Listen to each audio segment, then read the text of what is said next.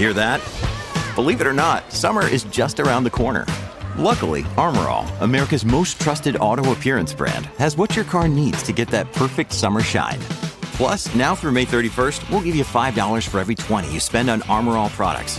That means car wash pods, protectant, tire shine, you name it. Find out how to get your $5 rebate at armorall.com. Armor All, less work, more clean. Terms apply. Uh, as you know, we've got a wildfire situation in the province of Alberta. Been going on for about two weeks now, and it's likely, and I think all forecasts and predictions are it's going to get much, much worse, unfortunately. We have a special weather statement in effect um, for a lot of the province of Alberta from Environment Canada. Uh, here's what it says. An extended period of hot and dry conditions will begin this weekend. The highest temperatures expected from Sunday through Tuesday. Maximum daytime highs will be close to 30 degrees. This is in the Edmonton area. That would be 10 to 15 degrees above seasonal values, 10 to 15 degrees warmer than it typically is this time of year. And with the elevated temperatures, the risk of heat related illnesses will continue, not to mention what it might mean for forest fires. And as we've talked about before, the strange thing is the farther north you go, the hotter it gets. The forecast for Fort McMurray for today is 27 degrees, 30 on Saturday, 32 Sunday, 32 Monday, and it just ramps up from there.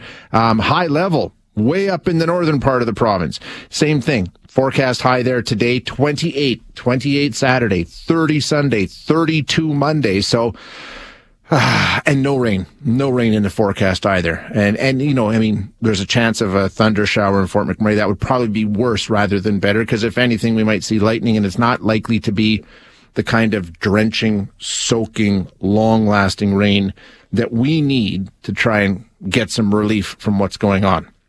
The list of evacuations in Alberta continues to grow. Late last night, um, Alberta emergency alert issued at 8 p.m. saying that everyone still in the area of Fox Creek and the hamlet of Little Smoky and all areas immediately surrounding those communities in the municipal district of Greenview have to get out. They have to be gone by noon today. They were told to evacuate to Whitecourt on Highway 43. Um, a reception center is being set up uh, at the Alan and Jean Millar Center in Whitecourt. So if you're evacuating from that part of the province, head to Whitecourt, get to that rec center uh, and register and let people know. We'll actually speak with the mayor of Fox Creek coming up a little bit later. Sheila Gilmour is going to join us, but there's so many. I mean, the list of evacuation watches and alerts just continues to grow. So I don't know. We'll see what happens this weekend, but it does not look good. Aside from what's going on with the weather and the fires, complete and utter chaos in the Edmonton area this morning in terms of traffic, again, related to the fires, there were some serious issues with smoke and fog combining east of the city. Daintre Christensen is a traffic reporter for Global Edmonton, and she joins us now. DC, how you doing? I'm doing good. I'm doing good. I'm just going to make my way upstairs so that I can hear you clearly and I don't uh, get uh, any connection disruptions oh, being oh, down in down the basement. down in the basement. down in the basement. Keep uh, me in the basement most days. Yeah, I know how it works. I know how it works. So, I mean, listen, we saw I saw some of the pictures coming in from the traffic helicopter this morning, Daintre. I mean, like, how many vehicles all told? Do we even know yet? Have they counted up how many vehicles were involved in this pileup? And from what I heard, it sounded like they were looking to tow at least 30 vehicles. Holy cow. Now, this yeah. is on Highway 21 or 14. Which which highway was one uh, affected? So, the one that was had the most affected was Highway 14.